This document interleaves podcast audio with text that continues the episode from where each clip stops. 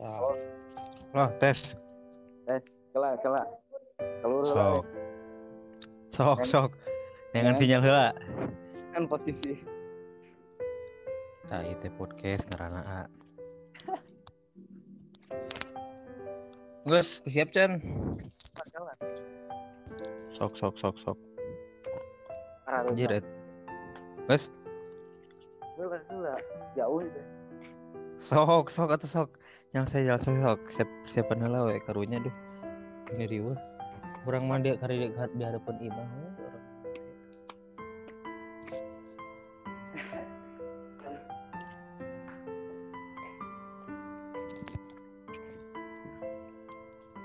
Oke.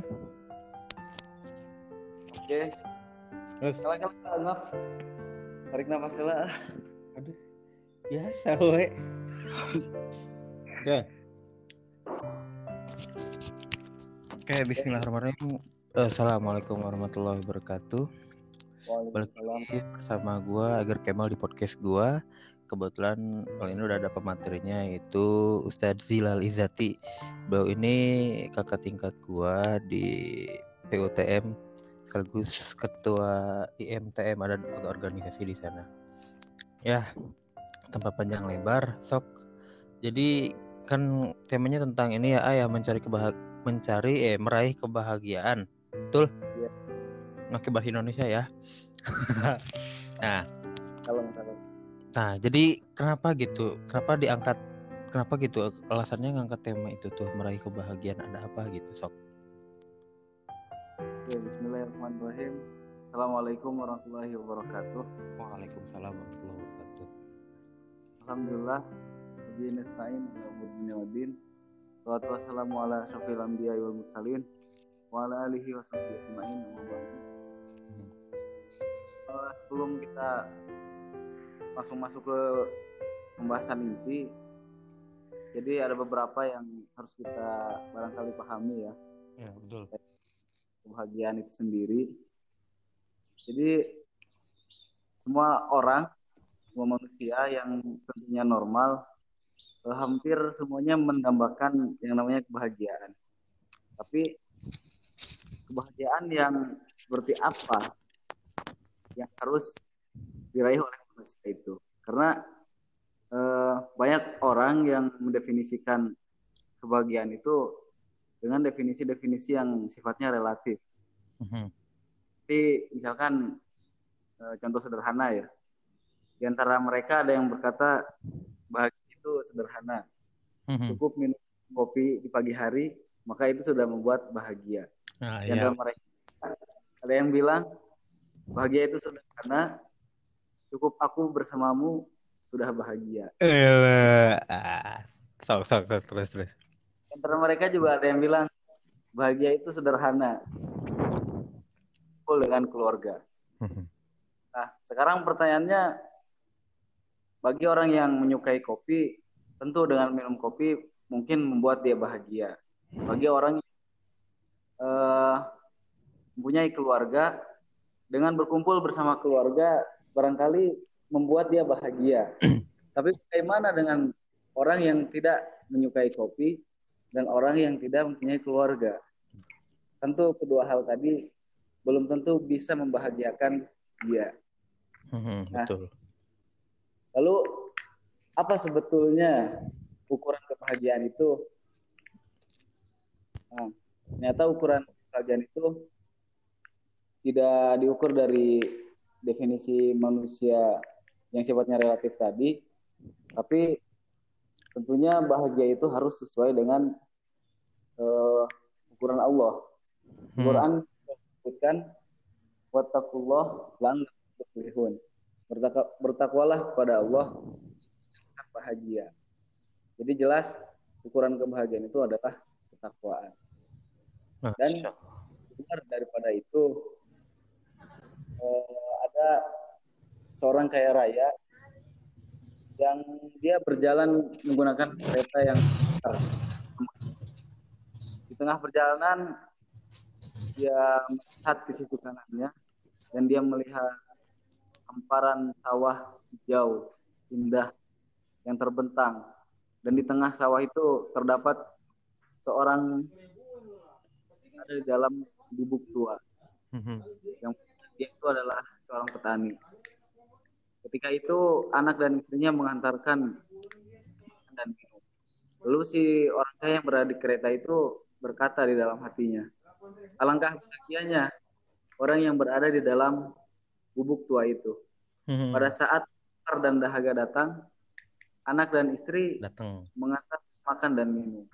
Begitu juga orang yang berada dalam gubuk tua, dia melihat ke orang yang mengenakan kereta, menaiki kereta, Mhm. dia berkata, alangkah bahagianya orang yang berada di dalam kereta. Dia bisa berjalan ke sana kemari dengan dengan mudahnya. Mhm. Maka pada hakikatnya kedua orang ini tidak bahagia.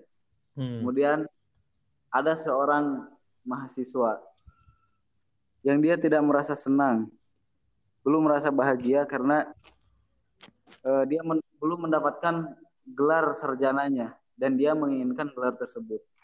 Namun selepas dia mendapatkan gelar tersebut, dia juga tidak kunjung bahagia karena dia belum mendapatkan gelar selanjutnya, gelar S2. Dan dia menginginkan gelar tersebut. Namun selepas dia mendapatkan gelar tersebut, dia juga masih tidak bahagia karena belum mendapatkan gelar doktor dan lain sebagainya.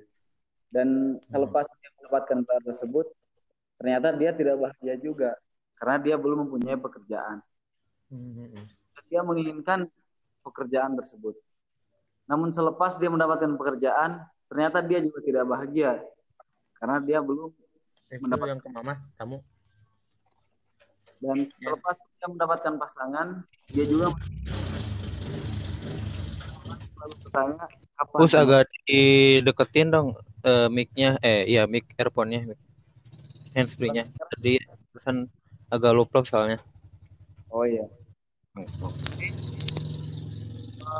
Pada hakikatnya semua orang yang disebutkan tadi mereka tidak bahagia.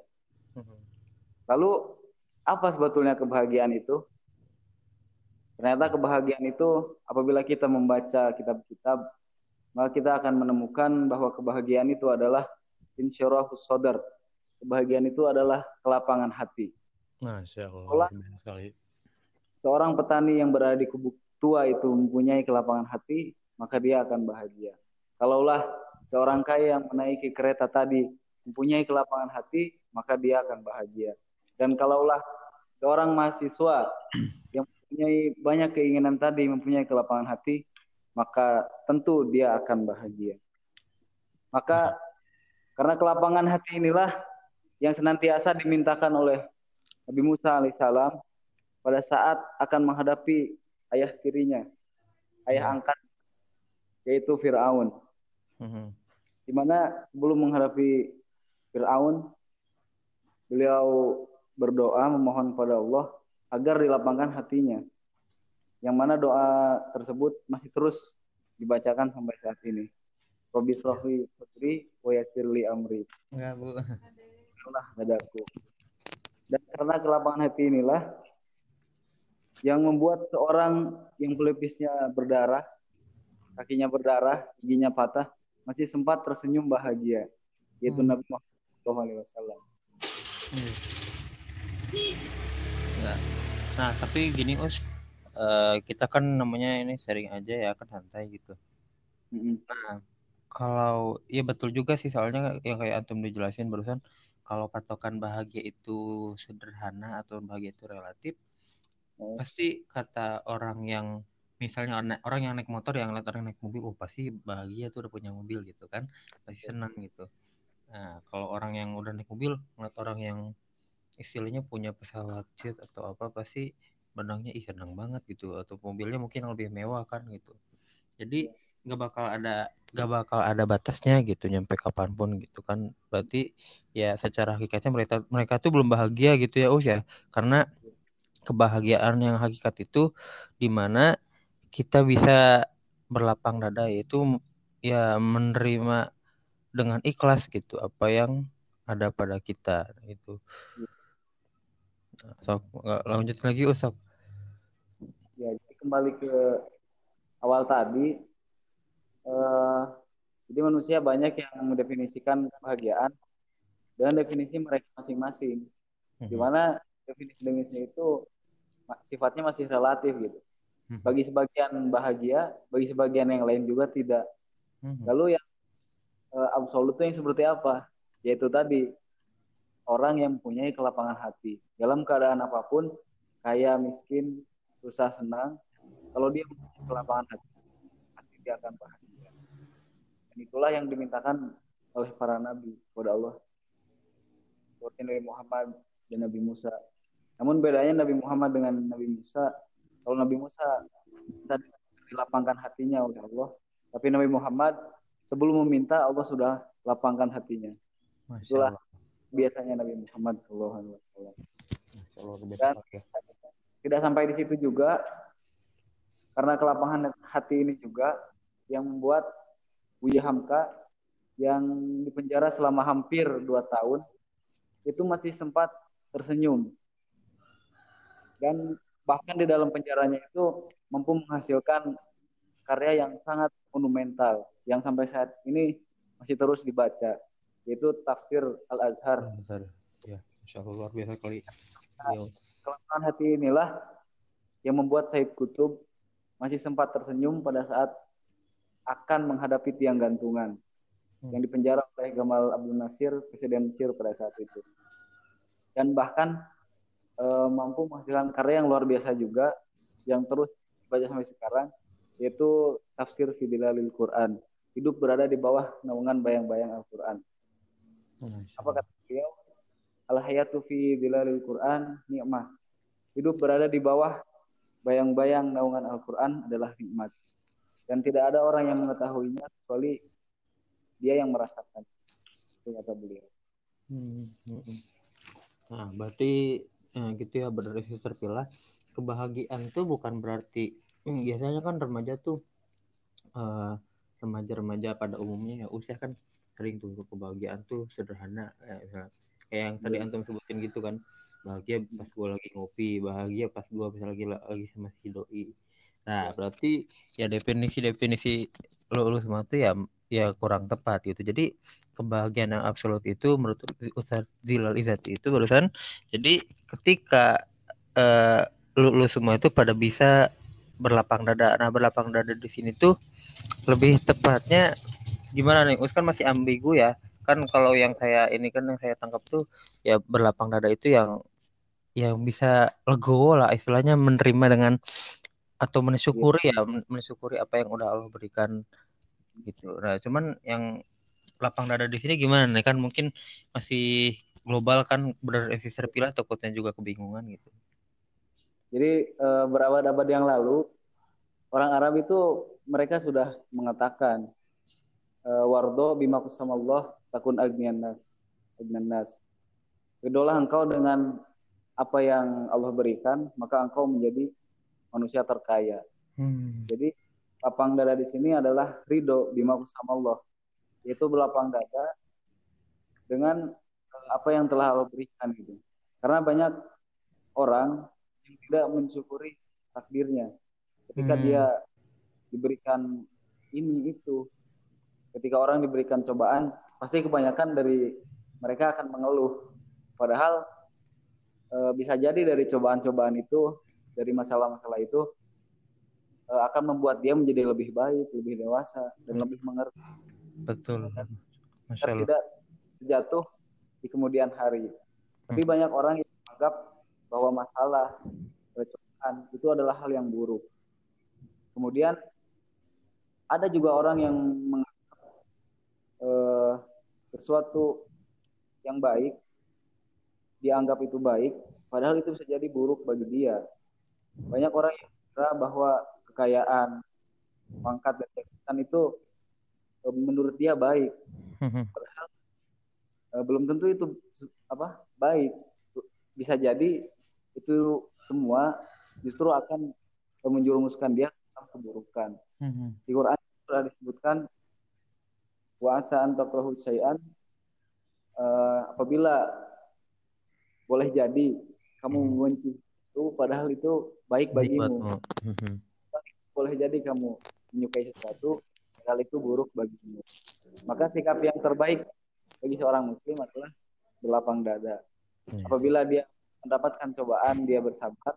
Apabila dia mendapatkan kenikmatan, ya, dia bersyukur. akan bersyukur. Gitu. Nah, itu ya berarti terpilah jadi ber, berlapangan ada di sini itu uh, menerima apa yang udah diberi oleh Allah gitu, apa yang udah diberi oleh Allah. Ketika kita dikasih nikmat ya kita bersyukur, ketika ya diberi cobaan atau ujian ya kita harus bersabar gitu.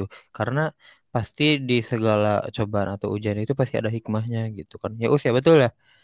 Nah, ya. pasti kan yang namanya ujian atau cobaan itu ada hikmahnya misalnya membuat jadi lebih kuat, menjadi lebih apa lagi mungkin di balik sesuatu itu yang di mana tidak diketahui oleh orang-orang. Soalnya benar juga us banyak yang kalau misalnya dikasih apa dikasih kenikmatan dikasih kenikmatan malah lupa tuh malah malah kufur kan istilahnya dikasih dikasih gila dikasih cobaan malah ngeluh malah ngeberontak. Wah Allah gak adil. Padahal kan ya sebenarnya ada ada sesuatu yang tersimpan gitu kan. Ada yang sesuatu yang tersirat di balik itu nah berarti ya kalau misalnya merubah takdir ya usia misalnya kayak uh, misalnya kan kayak mohon maaf ya kan ada istilah yang kayak transgender gitu kan. Dia tuh kan kayak mengubah kelamin itu untuk ya yang dia cari kan mungkin menurut dia itu kan kebahagiaan ya. Nah berarti itu persepsi yang kayak gitu mungkin salah ya gitu kan gitu. Gak, gak benar gitu kan. Ya itu tentu saja hal-hal yang seperti itu sudah menyalahi aturan ya. Hmm. karena eh, perbuatan seperti itu digolongkan tidak menerima apa ciptaan Tuhan. Hmm kalau sudah ditakdirkan menjadi laki-laki ya kita terima menjadi laki-laki.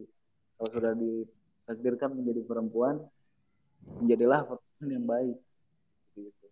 Nah, gitu ya. Tuh buat yang masih ngerasa itu ya betul yang ngerasa apa iyalah gitu. Jadi kalian jangan suka ngerasa kurang ya belajar belajar bersyukurlah. Yang suka insecure misalnya kayak apa kayak misalnya kurang pede nih gak ini ya bersyukur aja lah gitu. Yang namanya udah pemberian kan karunia Allah. Nah kalau misalnya ini us yang misalnya kayak dia tuh badannya gemuk ya oh dia gak bersyukur dong lu kenapa badan gua gemuk? gitu gue pengen kurus. Nah itu gimana tuh us kayak gitu deh? Apa dia ya, nggak ini nggak mensyukuri gitu apa dia nggak masuk gak bahagia? Tetap semuanya harus disyukuri. Hmm. perkara dia gendut ya dia dia tinggal berusaha aja bagaimana caranya agar tidak gendut bisa dengan berolahraga mengatur pola makan dan lain sebagainya. Bukan berarti harus tidak bersyukur. Bersyukur harus tetap namun keinginan-keinginan tinggal diusahakan. Nah oh gitu tuh berarti ya. Bersyukur gitu. Itu berarti terpilah. Jadi buat kalian yang masih apa ngerasa insecure misalnya ih hmm, apa badan gue kok gemuk terus kagak kurus-kurus atau misalnya gue nggak cantik-cantik misalnya kan ada ya yang awalnya hitam atau gimana ya udah itu usaha kalian lah misalnya pakai apa pakai apa sih namanya teh skincare ataupun pakai apa itu kan usaha kalian. Yang penting itu itu mas lah istilahnya metode menuju sesuatu yang mungkin kalian anggap bahagia gitu Nah, jadi intinya kalian harus lebih bersyukur, menerima apa yang udah Allah berikan. Ya istilahnya apa ya? Ya bersyukur lah gitu, bersyukur menerima apa yang Allah berikan dan jangan kufur gitu. Ya kalian berlapang dada gitu. Apa pokoknya positif thinking dan selalu senuan kepada apa yang udah Allah takdirkan gitu. Ada ini ke us yang antum sampaikan ke pemuda-pemuda nih atau remaja yang mau ya yang mungkin ya antum nyampein lah apa gitu kesan dan pesan mungkin buat remaja gimana gitu. Biar kebahagiaan. Ini uh, untuk saya pribadi juga dan untuk teman-teman remaja sekalian bahwa dalam keadaan apa pun uh, usahakan kita tetap ridho berlapang dada karena uh, kebahagiaan itu diukur dari sejauh mana kita berlapang dada. Bukan diukur dari sejauh mana kita menimbun harta bukan diukur jadi setinggi mana jabatan kita dan bagi seorang muslim tentunya kebahagiaan itu ukurannya tidak hanya di dunia tapi juga e, kebahagiaan di akhirat sebagaimana doa yang sering dibacakan hmm. yaitu kita memohon agar diberikan kebaikan di dunia dan juga di akhirat. Rabbana atina fid dunya hasanah fil akhirati hasanah azab. Jadi jelas kebahagiaan bagi seorang muslim yang hakiki itu bukan hanya di dunia, tapi di akhirat dengan mendapatkan ridho dan surga. Masya Allah, biasa sekali. Nah gitu ya, berarti terpilah. Jadi kita juga harus apa harus belajar dari ini bahwasanya kebahagiaan yang hakiki itu di mana kita bisa berlapang dada menerima apa yang udah Allah berikan apa yang udah Allah karuniakan. Soalnya juga bener kan di, di real life-nya gitu di kehidupan nyata ketika kalian memenuhi gengsi misalnya di kampus kalian ada yang misalnya in in iPhone wah kalian mengikuti tren itu kalian pasti bakal bakal kerepotan gitu membeli HP iPhone secara terus menerus gitu nge-upgrade HP-HP kalian. Ketika kalian berusaha seperti itu pasti kalian ketika titik tidak sanggup kalian akan mengeluh gitu. Nah daripada mengeluh seperti itu atau kalian mengikuti tren seperti itu mending kalian bersyukur apa yang udah kita punya. Nah karena belum tentu orang lain senasib seperti kalian gitu karena mungkin di luar sana kan ada yang lebih lebih ironis lebih pedih nasibnya daripada kalian. Makanya di situ kalian harus bisa berlapang dada menerima hidup kalian. Masya Allah. Udah harus ada lagi mungkin? Ya mungkin saya kira itu saja. Ya masya Allah. Jazak jazakallah fik barakallahu fik Ustaz. semoga ilmunya bermanfaat ya berisi terpilah gitu di kajian siang menjelang sore ini gitu. Mungkin cukup sekian. Bila taufiq hidayah. Nunul kolam turun Wastabikul khairat Assalamualaikum warahmatullahi wabarakatuh. Waalaikumsalam.